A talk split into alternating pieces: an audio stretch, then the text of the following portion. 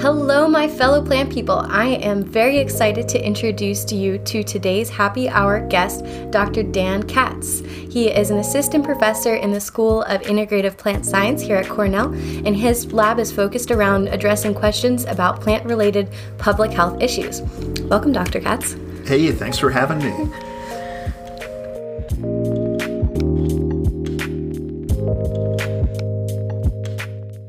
I brought in the botanical drink we're enjoying today. We have a Hendrick's based drink. Hendrick's is made from juniper berries because it is a gin.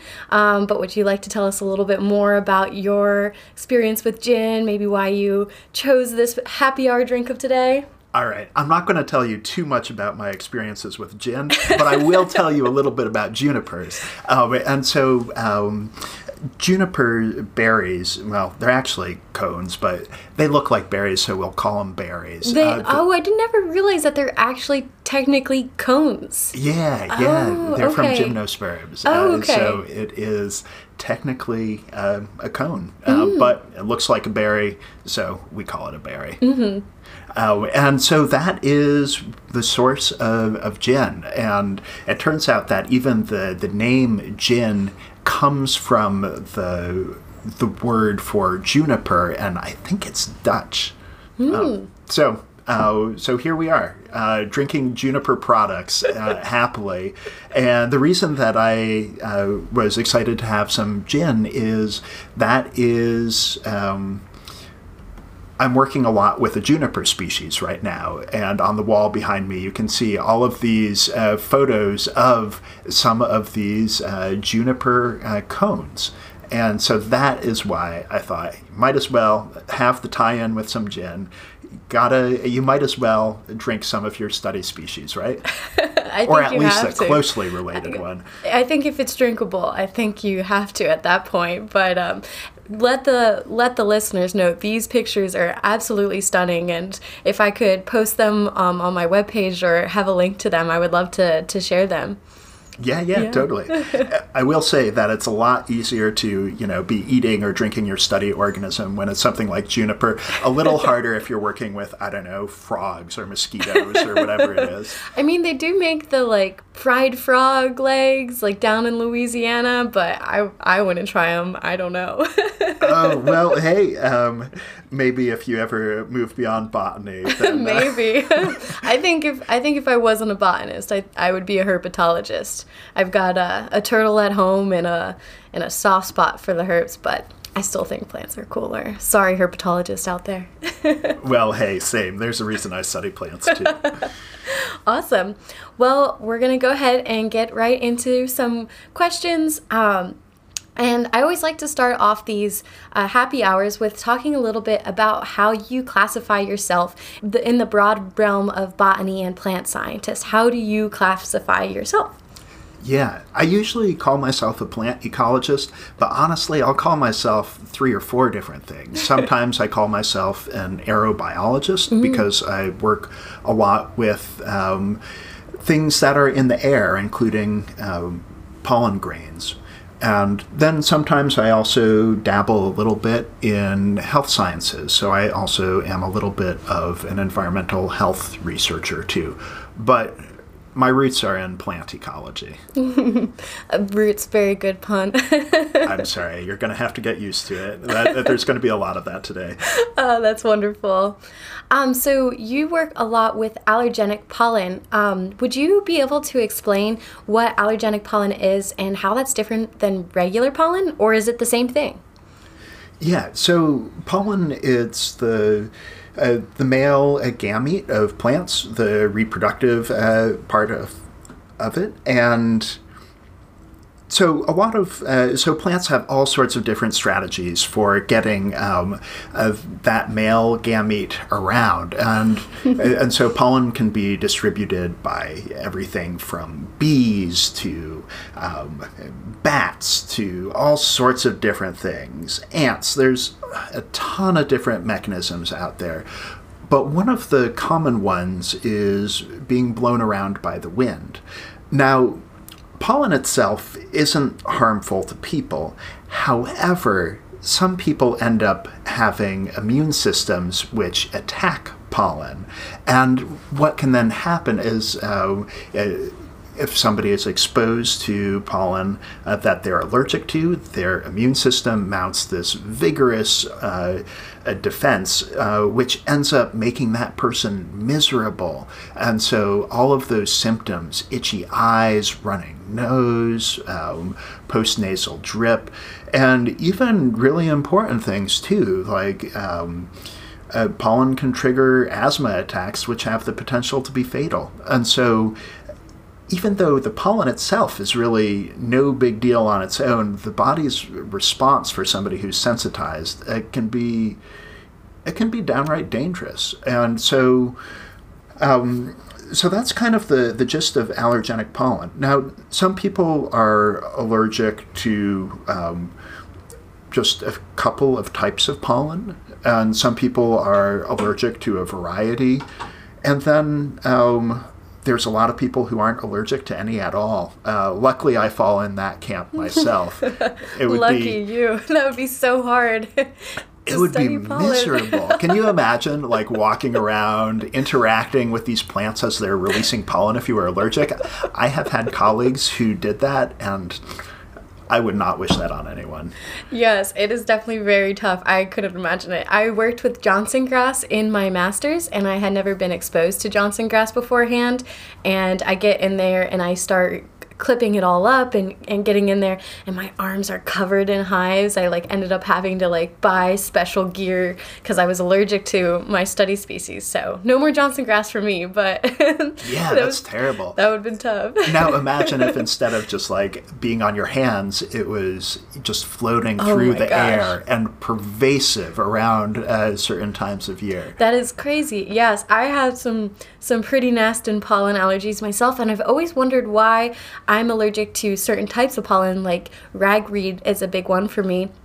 But when I moved out to Oklahoma, I wasn't experiencing pollen allergies as much, even though that there is just as much pollen around there. I, I think, I guess, but yeah, totally. And so what happens is it takes the body a little while to become sensitized to something. Mm. And so what people often find when they move to a new place is they get sometimes a couple of years before the body starts to cue in on mm. the local uh, allergens, and so it's sometimes called the honeymoon the honeymoon phase. Oh. So you move to someplace new and it's great, and then after a little while you're like ah uh oh, no. and start reacting to what's in the air. Oh, there. that's crazy! I didn't know that.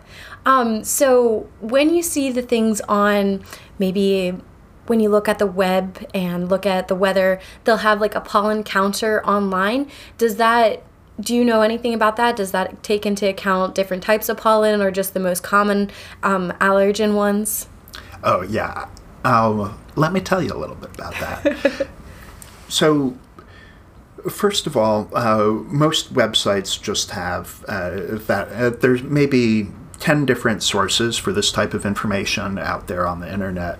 Um, a lot of them break it down into broader categories weeds, grasses, and trees.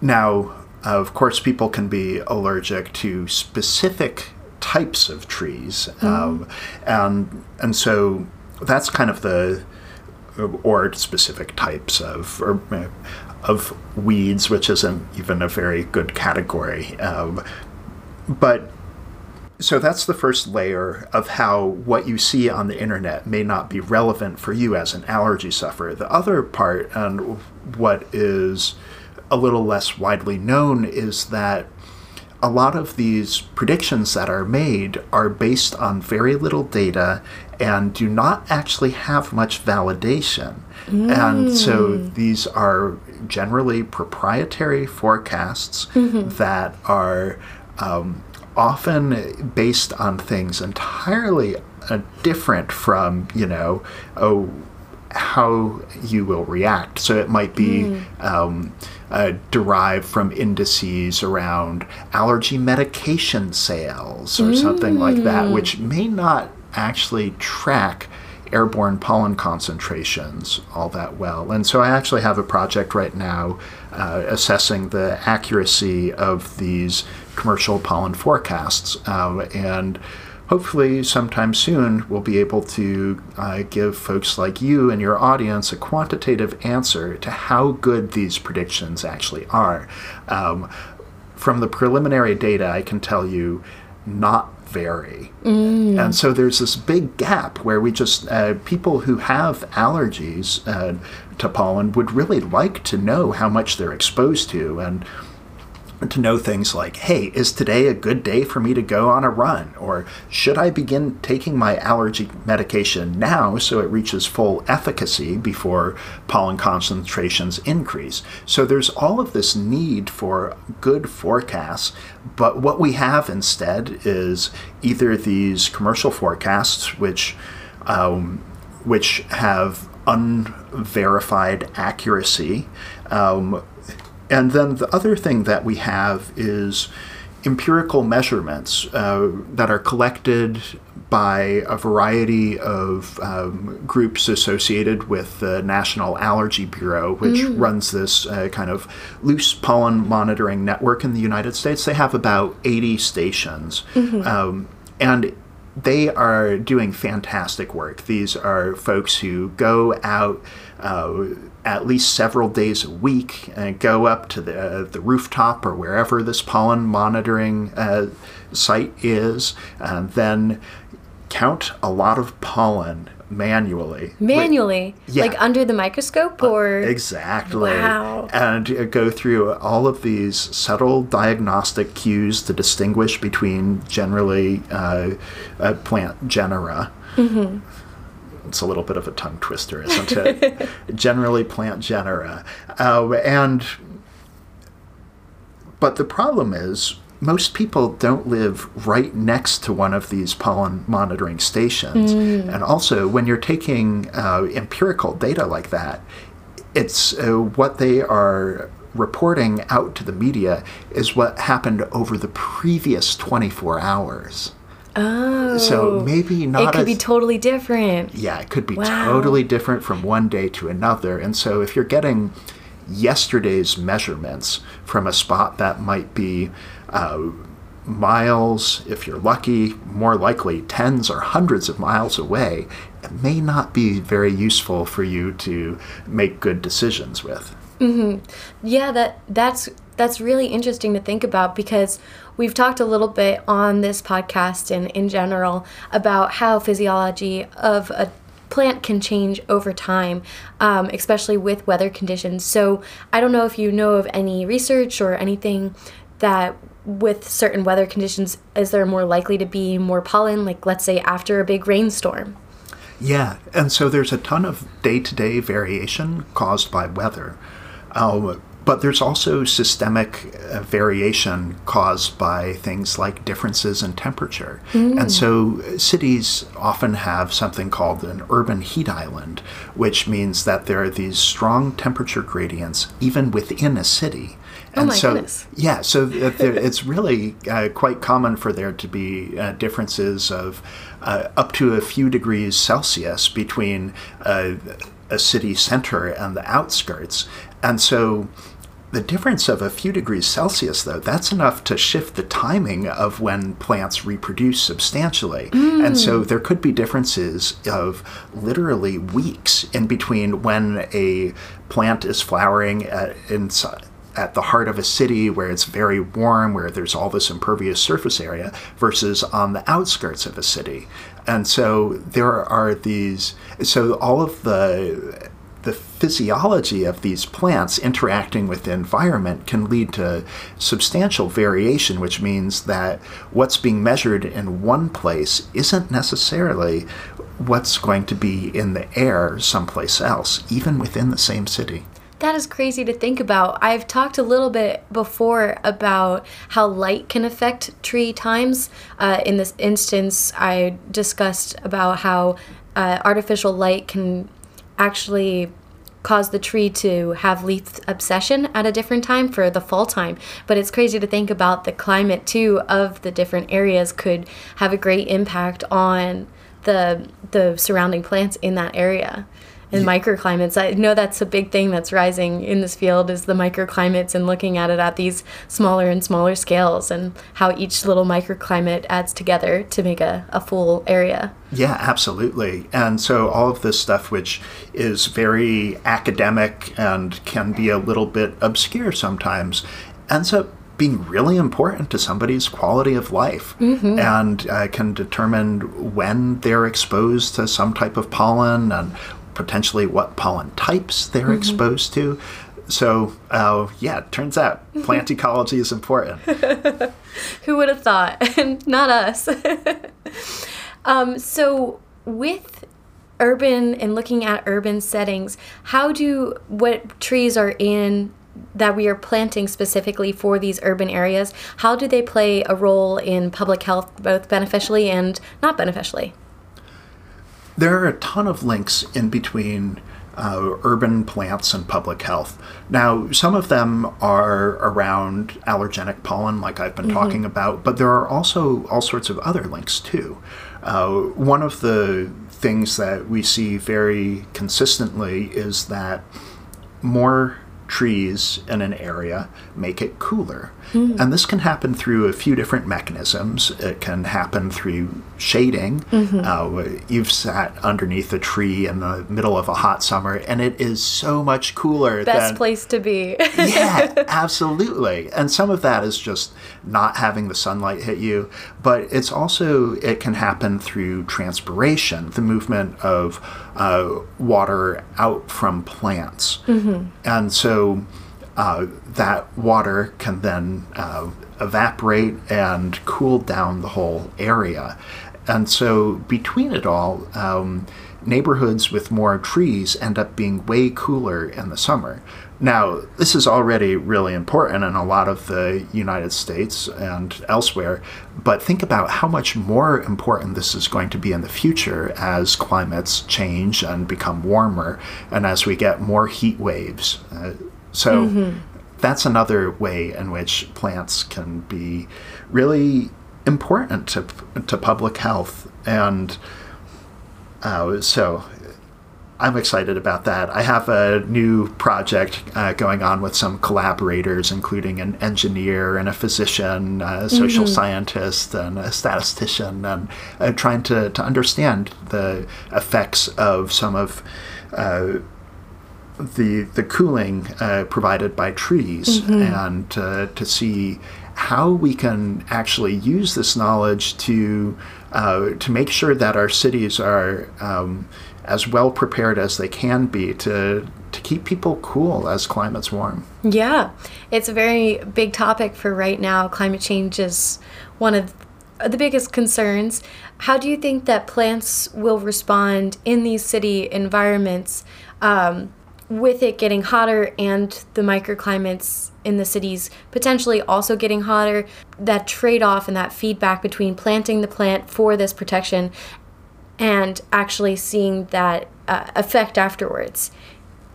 Yeah, uh, it's a good question. And we know little pieces of it. Uh, one of the things that comes out is that there's variation um, across plant life stages. If you look at what is important to a tree seedling, it's going to be very different mm. to a mature tree.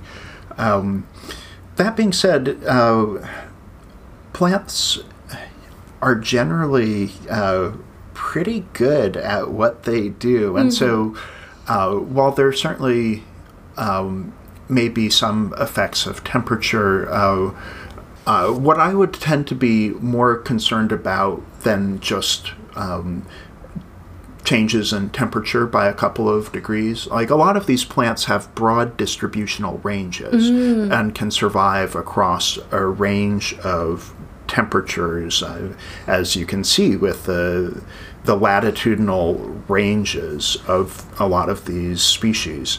Um, however, drought can be really important. Mm-hmm. And so that is certainly something that uh, we'll be curious to see. Um, there have been some big droughts uh, recently that have killed a lot of trees. Mm-hmm. Um, and so there's some nice examples of that from the West Coast. Yeah. Um, so we'll see. Uh, but the nice thing is that in a city, you can when you're actively managing these plants, you have the potential to help them with what they need. Mm-hmm. Uh, you have the potential to irrigate them a little bit, to take mm-hmm. good care of them in a way that, say, a tree seedling in a field or a forest is mm. not exactly babied along. Yeah. that, yes, definitely things to really think about when planting this. I don't know if you have any types of thoughts on types of trees that should be planted. Um, I know that there's a big push for natives being planted in this area, but looking at climate history, are there different types of species that people should be considered, drought tolerant versus not? Um, what are your thoughts on that? Yeah, it's a really good question. There are such large differences in between species in terms of what they can tolerate and then also in terms of what they do for us and mm-hmm. uh, in terms of public health or other things um, uh, and so the question really uh, becomes uh, how do we optimize across all of these different needs mm-hmm. and that's really hard in part because we don't have the all the information here. We don't necessarily know um, the importance of all of the ecosystem services or the ecosystem disservices that these trees provide. Mm-hmm. And so I'd argue that one of the, the really important things uh, in this field is to understand more about the ecosystem services and disservices provided by individual types of trees, individual species, mm-hmm. uh, or potentially even cultivars, um, so that we can make the best uh, decision about what trees we plant where. Mm-hmm. And it, we should be thinking about uh, getting this right now, uh, because uh, as the, the cliche goes, um, uh, the best time to plant a tree was 20 years ago, and the next best time is now. Uh, yeah, I, I, know it's a little cliche. It's I'm sure you've cliche. heard it on the podcast at least 20 times already in your Actually, first no, few you're episodes. the first. I believe it. Um, but it's. It takes a while for these trees to grow and mature, and so um, we should be thinking about uh, the decisions that we make now are mm-hmm. going to mm-hmm. stick with us for a long time. So we have some incentive to get it right. Yes. Yes, I've been seeing a lot of different research out there on not necessarily within urban situations, but trillion tree initiatives that many people want to uh, partake in where they plant a bunch of trees to have some carbon offset offset balance and looking at things like that but not necessarily looking into all of the research that comes into planting a tree. So you will go to one of these field sites where they planted trees five ten years ago for a trillion tree initiative project um, and it's just a, a field of dead uh, saplings sadly. Um, so I, I agree that making the proper plans now and, and really thinking that through and, and working with scientists is a great way to make sure that these projects that have great initiative and great thoughts behind it can make sure that they're being sustainable and actually are going to be beneficial and not harmful. Yeah, absolutely. And it goes far beyond uh, these large uh, carbon oriented projects. And uh, there are, uh, depending on the the city, um, something between perhaps uh, 10 or 20 percent and 100 percent of the trees that are there are planted. Um, and and this makes such a difference in people's quality of life and the the planting decisions that have been made have also um, have also contributed to some real inequities mm-hmm. uh, and so there's a lot of literature uh, recently on the topic of um, inequity and tree cover among different neighborhoods. Mm. And there's some really strong evidence that places that were uh, redlined. Um, and just to explain for your listeners who haven't heard that term before, redlining was a practice of denying uh, people uh, loans for mortgages, specifically in minority neighborhoods. Mm. And this systematic uh, discrimination occurred up until I think the uh, the late 1960s, um, and so the the neighborhoods that were redlined, in other words, minority neighborhoods where there uh, where people were um, uh, prevented from getting these uh, mortgage loans. Um, have far lower tree cover today, mm. and so therefore less access to some of the services that these trees provide. Wow, that's I never even thought about that inequities that could even be within neighborhood and neighborhood and in certain areas. Yeah, that's definitely very important things to think about, especially as we're planning ahead for the future, how to make sure that access to plants is is always accessible.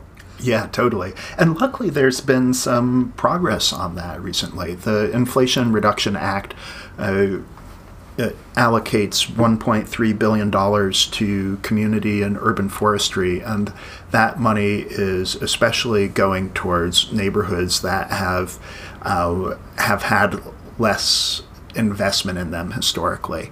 Uh, of course, it's going to take a lot more than 1.3 billion dollars to uh, rectify some of these uh, um, patterns, but mm-hmm. um, it's a start. Yeah, got to start somewhere. Awesome. And now I have been told a little hint by one of your grad students that you like to partake in urban foraging. Is that true? Oh my God, I am so busted. Yeah, absolutely. um, I do. Uh, there's a a few places where I, I tend to, to go. Um, and uh, let's see, this year I got a lot of apples and grapes. Mm. Um, Ithaca's great for that. yeah, it is. Uh, mushrooms too. Um, all sorts of uh, edible pieces of the landscape. Mm-hmm. What advice would you give to people who want to start um, looking a little bit into urban foraging and how to do that safely? Get yourself a field guide. Mm-hmm. There are plenty out there that describe it. Um, don't just take a guess because you might be wrong. Go for a field guide. Um, yeah. But it's amazing how much better your walks around the city are when you can be munching the whole time. uh, it's amazing how much is out there that is both edible and even delicious. Oh yes, I've I've dabbled a little bit into foraging myself, but I remember when I first started off, I was very nervous, double checking with all my friends before. Now I, I got a couple out there, but I, and I agree, starting with the field guide, and there's some great YouTube and online resources for that um, of people who are doing similar stuff. So I I think that that's awesome that urban foraging is something that a lot of people don't know about. And um, for those of you who are unfamiliar with or urban foraging, that's basically foraging, getting food from the land uh, right where you live. Yeah, absolutely. Totally fun. Uh, totally cost effective. You do need to think a little bit about some of the the risks there as well, besides misidentification. And so, um, knowing a little bit about the history of an area can help you do things like avoid um, high lead concentrations mm. um, because lead is often an issue in cities. Uh, mm. It was in so much, including paint and uh, other things. And so, um, if uh, this is especially important for somebody who um, may be considering uh, becoming pregnant. Mm. so, uh, yes. edu- educate yourself a little bit before you go and uh, go crazy. But if you're just eating a little bit here and there, it shouldn't be an issue. Yeah. Also, be careful of uh, crazy people if you're grabbing off their land. Make sure to, right? yeah, of course. Only you should only do this in public areas and um, and. We from... highly suggest that you only do this in public in public land. I just do not know what you are implying here.